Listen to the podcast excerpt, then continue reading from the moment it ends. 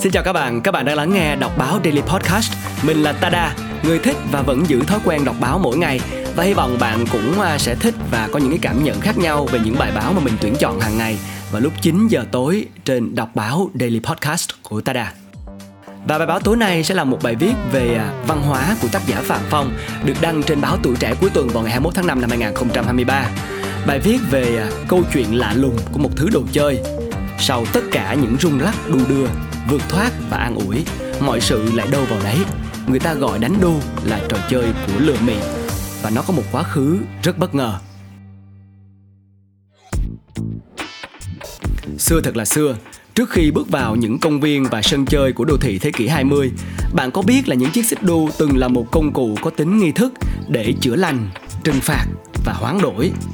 Thông qua những chuyển động lặp đi lặp lại đến chóng cả mặt, ngày ấy động tác đánh đu được dùng để tôn vinh các vị thần và các cá thể huyền hoặc, để xua đuổi ma quỷ, để làm nguôi đi thôi thúc muốn tự tử, để chữa lành những cảm xúc ốm o và để thể hiện sự thống trị về tình dục và để tra tấn những kẻ bị cáo buộc đã thực hành những trò tà ma huyền bí. Chiếc đu này hóa ra đã xuất hiện ở những chốn không ngờ nhất tại các festival đánh đu của Hy Lạp cổ, trong các bích họa hang động Ấn Độ hồi thế kỷ thứ năm, trên những bức tranh cuộn đời Tống của Trung Quốc, trên những bức tranh thế kỷ 18 của người Hindu và người Punjab, vẽ phụ nữ vui sướng đánh đu trên không trung, áo quần phần phật. Chiếc đu có trong lễ mừng năm mới Nowruz của người Iran. Người ta đánh đu để bắt chước cung cách của Shah Jamis, huyền thoại cưỡi cổ xe xuyên không. Chiếc đu vào đến cả hoàng cung của Thái thế kỷ 18 khi Rama đệ nhất cho dựng cả một phiên bản khổng lồ của nó. Chiếc đu có những tác phẩm văn học và triết học phương Tây như là Frederick Nietzsche, James George Fraser, Sigmund Freud, Johann Huizinga đều từng viết về nó. Tuy nhiên nó cũng có lắm những cái công dụng u ám. Câu chuyện của chiếc đu vì thế không còn là câu chuyện của một đồ vật. Đó là câu chuyện của cơ thể con người khi đang chuyển động của tâm lý con người trong chuyển động. Trong tiếng Hy Lạp cổ điển thì từ aiora vừa mang nghĩa là chiếc đu vừa là cái thòng lọng thắt cổ theo một phiên bản của thần thoại Hy Lạp thì thần Dionysus đã dạy cho Icarius làm rượu nho Icarius mang mẻ rượu của mình làm được để đãi mấy tay bạn chăn cừu đám chăn cừu uống say đến nỗi họ nghĩ là họ bị đầu độc Thế là họ giết Icarius, rồi vùi xác ông dưới một gốc cây. Con gái của ông là Erigone đã tìm thấy thi thể của cha mình. Cô khóc thương cha rồi trao cổ tự vẫn. Xác đu đường ngay bên trên của cái chỗ xác chôn Icarius. Và tức giận, thần Dionysus đã phù phép lên thành Athens đã khiến trinh nữ thành ấy lũ lượt nối nhau tự treo cổ. Và theo tác giả Gaius Julius Hyginus từ thế kỷ thứ nhất, để thoát khỏi lời nguyền, người Athens làm ra cái đu Họ ngồi lên trên một viếng ván treo vào cành cây bằng dây thừng và đu. Cơ thể họ khi ấy sẽ đung đưa trong gió y như là Erigone treo cổ. Cái đu vậy là đã trở thành một vật kỳ diệu, một thiết bị để giải lời nguyền. Thế rồi theo thời gian, việc đánh đu lại có thêm công dụng trừng phạt. Thí dụ như khoảng thế kỷ 15, những người bị tố là phù thủy sẽ bị bỏ trong bao bố và treo lên và cho đu đưa qua lại. Bạn biết đó, ngay cả chủ động đánh đu thì được một lúc thì cũng xây sẩm mặt mày huống hồ gì là bị nhét vào bao tải đánh đu không phải lúc nào cũng dễ chịu nhưng đó hóa ra cũng là một công dụng vào thế kỷ 18 thì à, các bác sĩ châu Âu và Mỹ cho rằng việc thoát mồ hôi và nôn ói khi đánh đu có thể chữa bệnh. Hù dọa cũng là một công dụng của chiếc đu.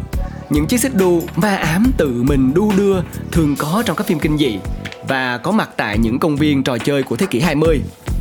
Công dụng bất ngờ nhất của chiếc đu là dùng trong các nghi thức buổi lễ do nó có chứa đựng các yếu tố đối nhau chằng chát lên, xuống, trời, đất, âm và dương.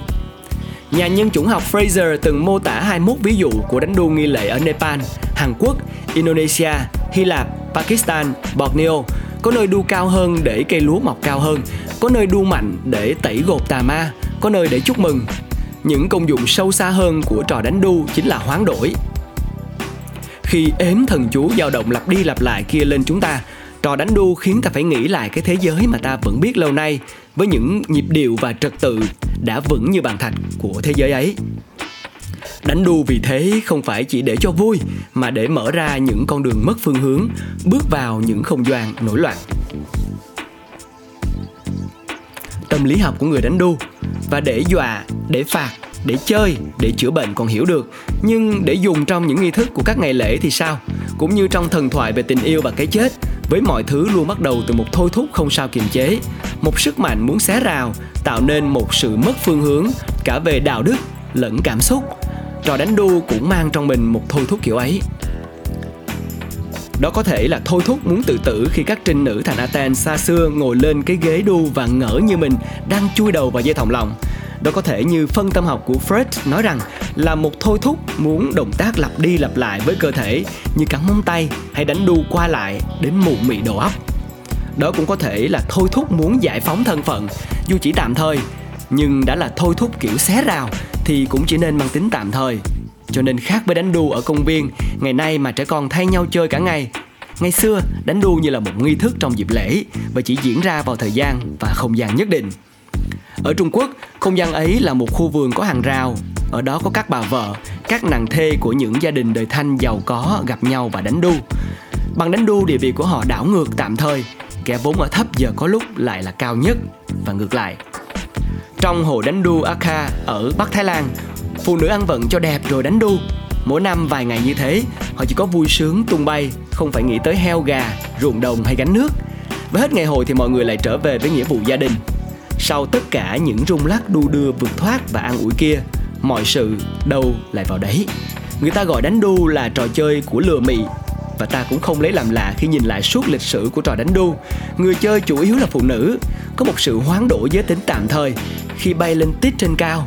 Người phụ nữ dường như là chiếm một vị trí cao hơn, thống trị hơn và trút được bao nhiêu ràng buộc về thể chất và xã hội trong cái phút ấy thì à, đánh đu là một sự giải thoát về cảm xúc phần nào giống như thi ca là nơi cho người ta tìm chỗ khuây khỏa, cái đu cũng là một thứ mời mọc người ta đến trú ẩn khỏi những bão táp chính trị, những vai trò nặng nề và những bi kịch cá nhân đã làm người là phải giải bày con người còn dùng chiếc đu như một cái máy đánh nhịp để nương vào đó ngâm câu thần chú trong những festival cổ điển của Hy Lạp và vùng Livonia, những cuộc đánh đu thường đi kèm với sự ngâm ngợi và nhảy múa. Sự kết hợp này có hai tác dụng quan trọng. Thứ nhất là người đánh đu dốc được thành lời những ẩn ức khó nói. Tại lễ hội Tis ở Ấn Độ hay là Akha Trung Quốc, Swings ở Tây Ban Nha, các cô gái dùng nhịp lên xuống của chiếc đu mà hát lên những thắc mắc về nạn phân bổ công việc thiếu công bằng, về việc phân chia tài sản thừa kế không đồng đều, về nỗi lo sợ bị bị hôn phu tương lai lừa dối, về tình trạng hôn nhân đã bị sắp đặt. Tuy mang màu sắc của lễ hội và chỉ hát trong thời gian diễn ra lễ hội thôi, lời của những bài hát này không được tích cực cho lắm, thậm chí có bài còn ước mong được tự tử. Thứ hai, việc đánh đu vừa đánh đu vừa ca hát giúp hình thành những cộng đồng có chung trải nghiệm. Còn gì chung hơn là đám phụ nữ trang điểm ăn vận đẹp và cùng nhau đánh đu, ca hát À, trong lúc hát thì thê thiếp các gia đình giàu có của Trung Quốc phong kiến có thể hòa giọng cùng nhau ít nhất là một lúc và nhìn ra được cuộc sống bên ngoài bốn bức tường vây quanh lấy họ. Và phần kết của bài này là một kết thúc, hóa ra cũng có hậu. Lịch sử của chiếc đu là một chương bị lãng quên trong lịch sử của nhân loại, và lịch sử ấy được đan dệt bằng thần thoại lẫn các nghi thức lễ lạc. Và dù ở bất kỳ đâu, thì à, trò đánh đu sẽ có chung những đặc điểm là trải nghiệm đu đưa đều đều tới tới lui lui, khiến cho ta vừa sợ sợ lại vừa thinh thích được lên cao nhìn mọi thứ bằng một con mắt khác, được nhầm lẫn bằng mặt đất cũng chuyển động, được cảm giác là thoát khỏi trọng lực và lệ thói ngăn nắp của trần gian trải nghiệm ấy thú vị quá cho nên chẳng mấy chốc chiếc đu không còn gánh vác những nhiệm vụ gốc nghiêm trang. Nó không chỉ có mặt trong những dịp lễ tết mà bước vào tràn lan của các sân vườn rồi công viên, trở thành một thiết bị để mơ mộng, một nơi để yên tĩnh và thư giãn giữa nhộn nhạo ngày thường. Ai cũng có thể dùng nó mà thoát khỏi mình một chốc vào bất kỳ lúc nào trong ngày. Phổ biến tới mức trong lúc đu đưa chẳng còn ai tự hỏi, sao mình lại đến đu đưa như vậy? Và đến được với trẻ con nhà chúng ta ngày nay, trong các sân chơi thì à, chiếc đu đã đi một cái chặng đường rất là dài và khá là quanh co như chúng ta cũng vừa được điểm qua trong bài báo này. Lần lại con đường đó thì cũng khó khăn và thương thay là ta thấy nó hôm nay gần như là vẫn còn giữ nguyên hình dạng từ thời cổ, đâu đâu cũng có. Nhưng người lớn đi qua gần như không để mắt tới nó nữa. Có lẽ à, vật gì bị người lớn bỏ rơi thì cũng thường được cứu chuộc bởi bàn tay tiếp quản của trẻ con. Cảm ơn các bạn đã lắng nghe bài viết này và chuyên mục đọc báo Daily Postcard của mình. Mình là Tada, người thích và vẫn giữ thói quen đọc báo mỗi ngày. Hy vọng rằng những bài báo mà mình tuyển chọn hàng ngày thì cũng được các bạn yêu thích và lắng nghe vào lúc 9 giờ tối trên đọc báo Daily Podcast của Tada. Chào tạm biệt.